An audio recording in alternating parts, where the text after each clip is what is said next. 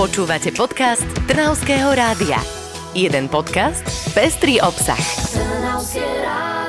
V týchto dňoch si pripomíname Sviatok všetkých svetých. Poznáme ho aj ako dušičky a všetci poznáme aj tradície, ktoré sa s tým spájajú. Ticho si pripomíname blízkych, často aj návštevou na cintorínoch. Málo kto vám v Trnave povie, že ide na cintorín na Kalváriu. No, stať sa tak môže.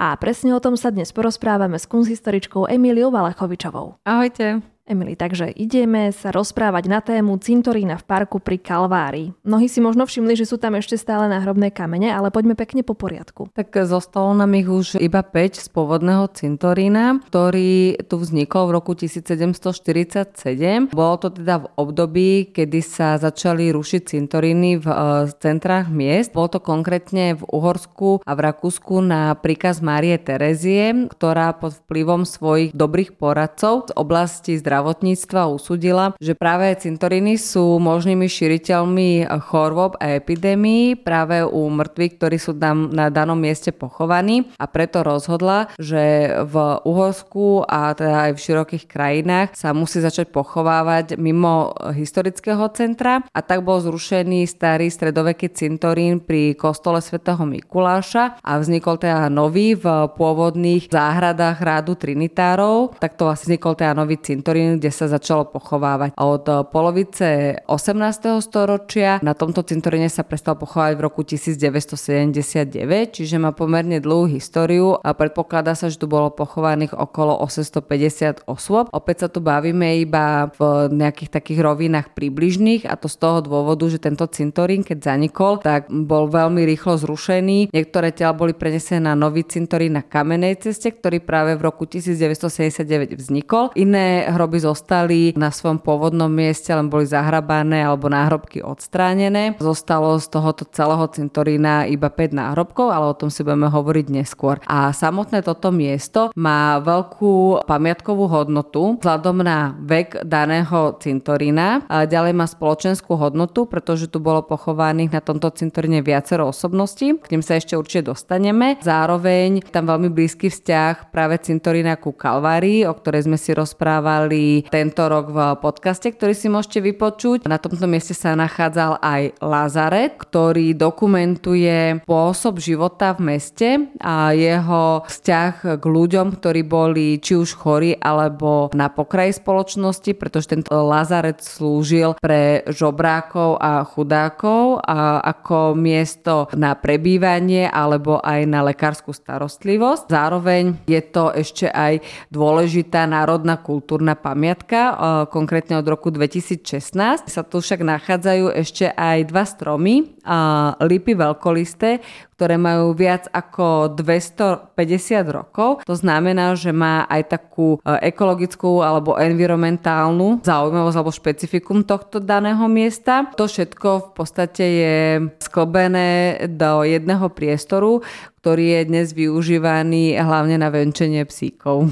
Ale existujú už snahy na to, aby sa to zmenilo. Mňa by ešte zaujímalo, keď tento cintorín vznikal a prenášali sa tam ostatky ľudí od kostola svätého Mikuláša? Nie, samozrejme tento pôvodný cintorín pri kostole svätého Mikuláša bol len zrušený. Vytvorila sa tam zároveň aj krypta, kde ešte boli niektorí obyvateľia mesta pochovávaní. Máme aj na základe posledných archeologických výskumov v danej lokalite objavené kostnice, kde boli teda ostatky uložené. Čiže tento daný cintorín v centre mesta pri kostole svätého Mikuláša len nejakým spôsobom zanikol. Príklad náhrobné kamene z daného cintorína boli použité pri stavbe vstupu do kaplnky pani Márie Trnavskej z vonkajšej strany a tak ďalej, čiže tento cintorín v podstate stále ešte mal takú tú nejakú pamätnú funkciu. Všetci ostatní obyvateľe už museli byť pochovávaní za hradbami mesta. Spomenuli sme si už psíčkarov, ktorí si zrejme nie náhodou vyberajú práve Kalváriu, pretože je to dodnes veľmi pekné miesto s tajomnou atmosférou a sú tam tieto historické pozostatky. Poďme si povedať, ktoré tam ostali. Čo je možné vidieť vlastne v súčasnosti, tak to sú náhrobné kamene piatich rodín a jeden z nich je František Richard Oswald. Bol to vlastne národný buditeľ, slovenský katolický kňaz, ktorý žil koncom 19. začiatkom 20. storočia a bol to veľmi významná osobnosť kultúrneho a spoločenského života Trnavy, pretože bol spoluzakladateľom Spolku svätého Vojtecha, veľmi dôležitej inštitúcie, ktorá patrí do histórie Trnavy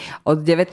storočia až do súčasnosti, pretože Spolok svätého Vojtecha ešte aj dnes funguje v Trnave a vydáva rôzne knihy a časopisy. Samotný František Richard Oswald bol zároveň aj predsedom Muzeálnej slovenskej spoločnosti a Matice Slovenskej, čiže ďalších dvoch dôležitých slovenských inštitúcií. A čo sa týka jeho práce, tak nielenže bol vydavateľ a redaktor viacerých časopisov, ale bol poverený revíziou slovenského prekladu Biblie. Práve ten preklad, e, ktorý vyšiel v roku 1993 v Spolku svätého Vojtecha, nadvezuje vlastne práve na preklad Františka Richarda Osvalda.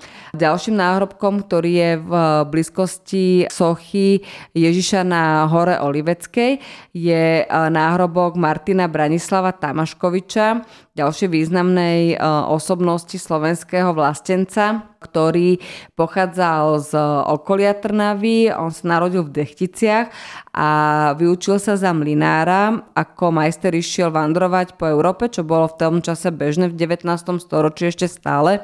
Pokiaľ sa niekto naučil remeslu, tak sa išiel ďalej dovzdelávať do cudziny a ako skúsený človek sa vrátil naspäť na Slovensko a usadil sa v Trnave, kde si otvoril hostinec. Bol to teda hostinec na hlavnom námestí. Veľmi krátko na to, po troch rokoch sa aj stal Trnavčanom, čiže dostal vlastne ten štatút um, Trnavčana. To znamená, že jeho hostinec bol veľmi významný a teda aj samozrejme patrilo to privilegium stať sa Trnavčanom. Zároveň vytvoril na Františkanskej ulici verejnú čitáreň, kde zozbieral svoje vlastné knihy a dal ich verejnosti na čítanie a tým pádom šíril nielen tá Slovenčinu, ale aj takéto kultúrne povedomie Trnavy. V jeho hostinci sa teda stretávali rôzne osobnosti, ktoré sa snažili pozdvihnúť, taký ten slovenský kultúrny život. Ešte potom zároveň na tomto cintorine bola pochovaná aj sestra Zdenka. Tá teda samotná už nemá náhrobok na tomto mieste, ale iba pamätnú tabulu pri Kalvárii, ktorá pripomína to, že práve ona tu bola v roku 1955 pochovaná po veľmi vážnej chorobe chorobe. Táto jej choroba bola spôsobená tým, že v 50. rokoch, kedy boli na Slovensku stíhaní katolíci a kňazi, kedy sa pokúsila zachrániť z väzenia eh, jedného kňaza a troch brahoslovcov. Podarilo sa jej to vlastne tak, že Vrázcovi vo väzení eh, dala do nápoja uspávací prášok a vďaka tomu tam mohli utiec. Za tento prečin bola obvinená a za, zatknutá štátnou bezpečnosťou. Bola odsudená za velezradu na 12 rokov a 10 rokov straty občianských práv. Tým, že ale bola veľmi kruto to mučená, ťažko väznená, tak veľmi rýchlo bolo podlomené jej zdravie a v roku 1955 bola prepustená do nemocničného liečenia s vážnou teda chorobou. Bola liečená práve v Trnave, kde aj zomrela a preto bola vlastne pochovaná a po zániku cintorína boli jej ostatky prenesené do podunajských biskupíc, kde pôvodne pracovala a teda žila aj v kláštore. Takže to sú také tie tri osobnosti, ktoré som chcela vyzdvihnúť práve pri tomto cintoríne cintoríne. Ja keď chodím so psíkom na prechádzku, tak chodím tiež teda na Kalváriu a vždycky si tam všimnem taký biely stĺp. Tak ma zaujímalo, že čo to je. Na tomto stĺpe je postava uh, svätého Vendelína. Bol to teda svetec, ktorý pochádzal z Nemecka a on sa rozhodol v mladosti odísť na puť do Ríma. Po ceste do tohto mesta sa rozhodol si privyrobiť ako pastier oviec. Mal teda teda veľa času na nejaké rozímanie. Stal sa teda takým predstaviteľom práve pútnika, silného mysliaceho človeka, ktorému samotný pán, ktorému teda pásol ovce, postavil pustovňu. Odtedy je aj patrónom či už rolníkov alebo pastierov. Práve aj preto sa nachádza jeho socha na tomto mieste, keďže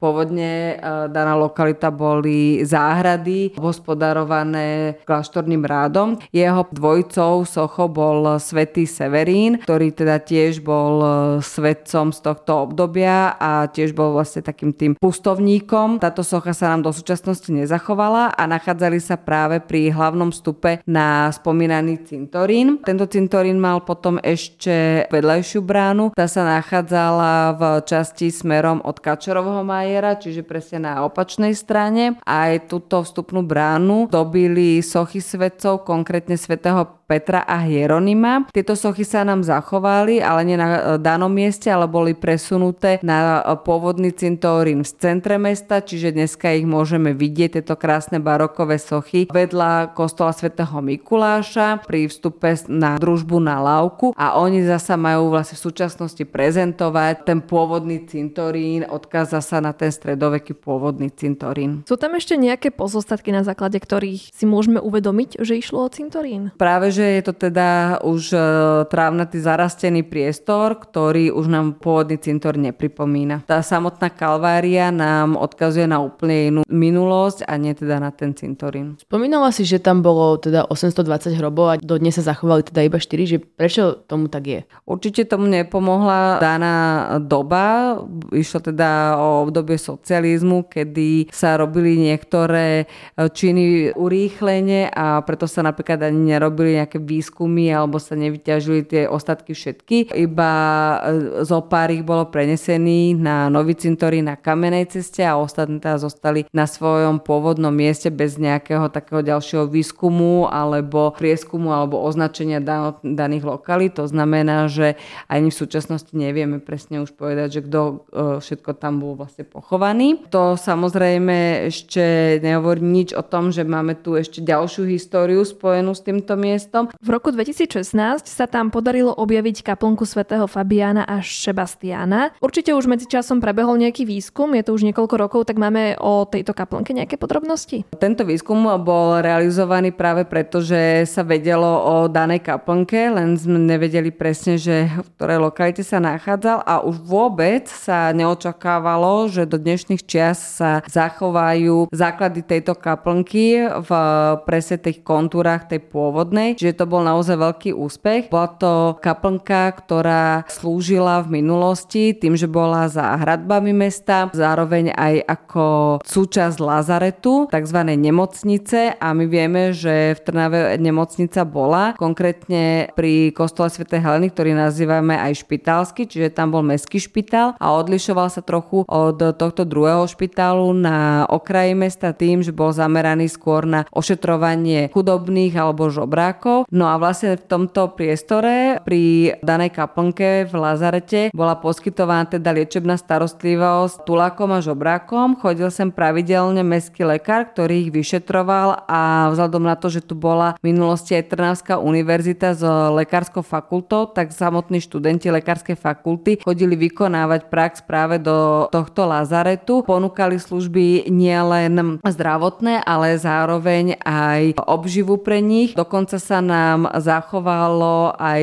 v dokumentoch to, ako vôbec prebiehal život v tomto Lazarete. Samozrejme, deň sa musel začínať modlitbami, tak ako to bolo bežné aj na internátoch univerzity alebo bežne teda u obyvateľov mesta a potom mohli ísť teda po ranných modlitbách žobrať do ľudia do mesta a tým, že boli tzv. príslušníkmi tohto daného Lazaretu, tak ich zároveň aj ľudia viacej podporovali pretože v minulosti, ak prišiel žobrák z nejakej uh, odlahlej uh, obce alebo z iného miesta, ľudia ho nezvykli podporovať, pretože nemal kvázi takú tú príslušnosť k danej obci. A potom sa vracali naspäť na obed, kde máme dokonca zachované, čo bolo im podávané. Napríklad v nedelu dostávali vývar s haluškami alebo cestovinami, nejakú pevnú dobrú polievku, čo bol základ stravy. Dôležitou súčasťou druhého pokrmu bola vždy kapusta, pretože už vlastne od toho 18.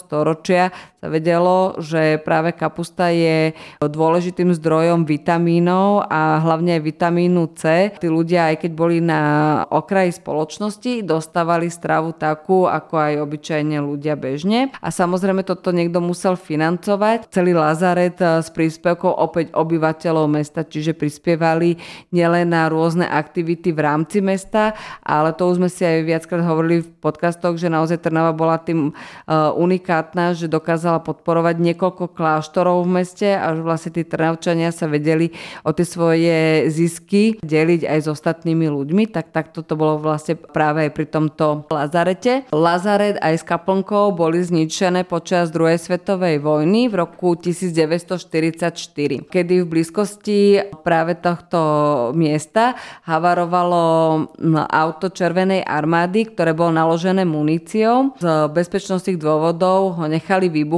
aby nepoškodili základy ostatných e, miest alebo nebodaj e, vodného toku Trnavka. Už som sa teda aj v minulosti stretla s pánom, ktorý mi popisoval sám túto udalosť, pretože vyrastal v blízkosti práve tohto miesta a sám teda to zažil a videl, ako to tam vlastne vybuchlo celé a ako bolo zneškodnené a auto s muníciou a tým pádom poškodilo aj samotný Lazaret a kaplnku.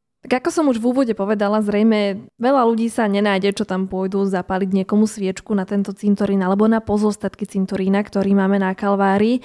Koľko máme vlastne v Trnave pohrebísk, pretože tie dáta sa líšia? Najmladší cintorín, cintorín na kamenej ceste, ten vznikol v roku 1979. Časť teda ostatkov z pôvodnej kalvárie, alebo teda z cintorína na kalvárii bol prenesený práve na tento cintorín na kamenej ceste a môžeme tie dané hroby veľmi ľahko rozpoznať, keďže sa bavíme teraz v období vzniku je 1979, tak keď tam vidíte náhrobné kamene, ktoré sú e, staršieho dáta, tak sú práve z tohto cintorína cintorína. Ďalším e, známym cintorínom, kde je pochovaných tiež veľmi veľa osobností, je cintorín na e, ulici Terezie Vansovej, kam radím teda rozhodne ísť pešo, e, pretože tam už teraz dopravný kolaps.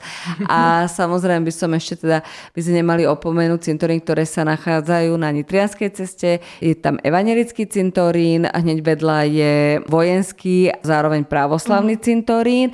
Potom sú tam ostatky vojenského cintorína z obdobia prvej svetovej vojny a židovský cintorín, teda židovskej obce neologickej. Starší cintorín, židovský ortodoxný, ten sa nachádza v kamenom mline a teda je verejnosti neprístupný. Mnohí možno netušili, akú bohatú históriu má za sebou práve toto územie Kalvária, že tam dokonca bol cintorín. Na tie cintoríny vás tak trochu podcastovo pozývame, pretože vedia byť vždy aj príjemným miestom rozímania tichých myšlienok a spomienok a aj takýto rozmer môžu mať dušičky. My ďakujeme Emilii za podcast. Ďakujem. Ďakujeme a vidíme sa na budúce. Teda počujeme, no.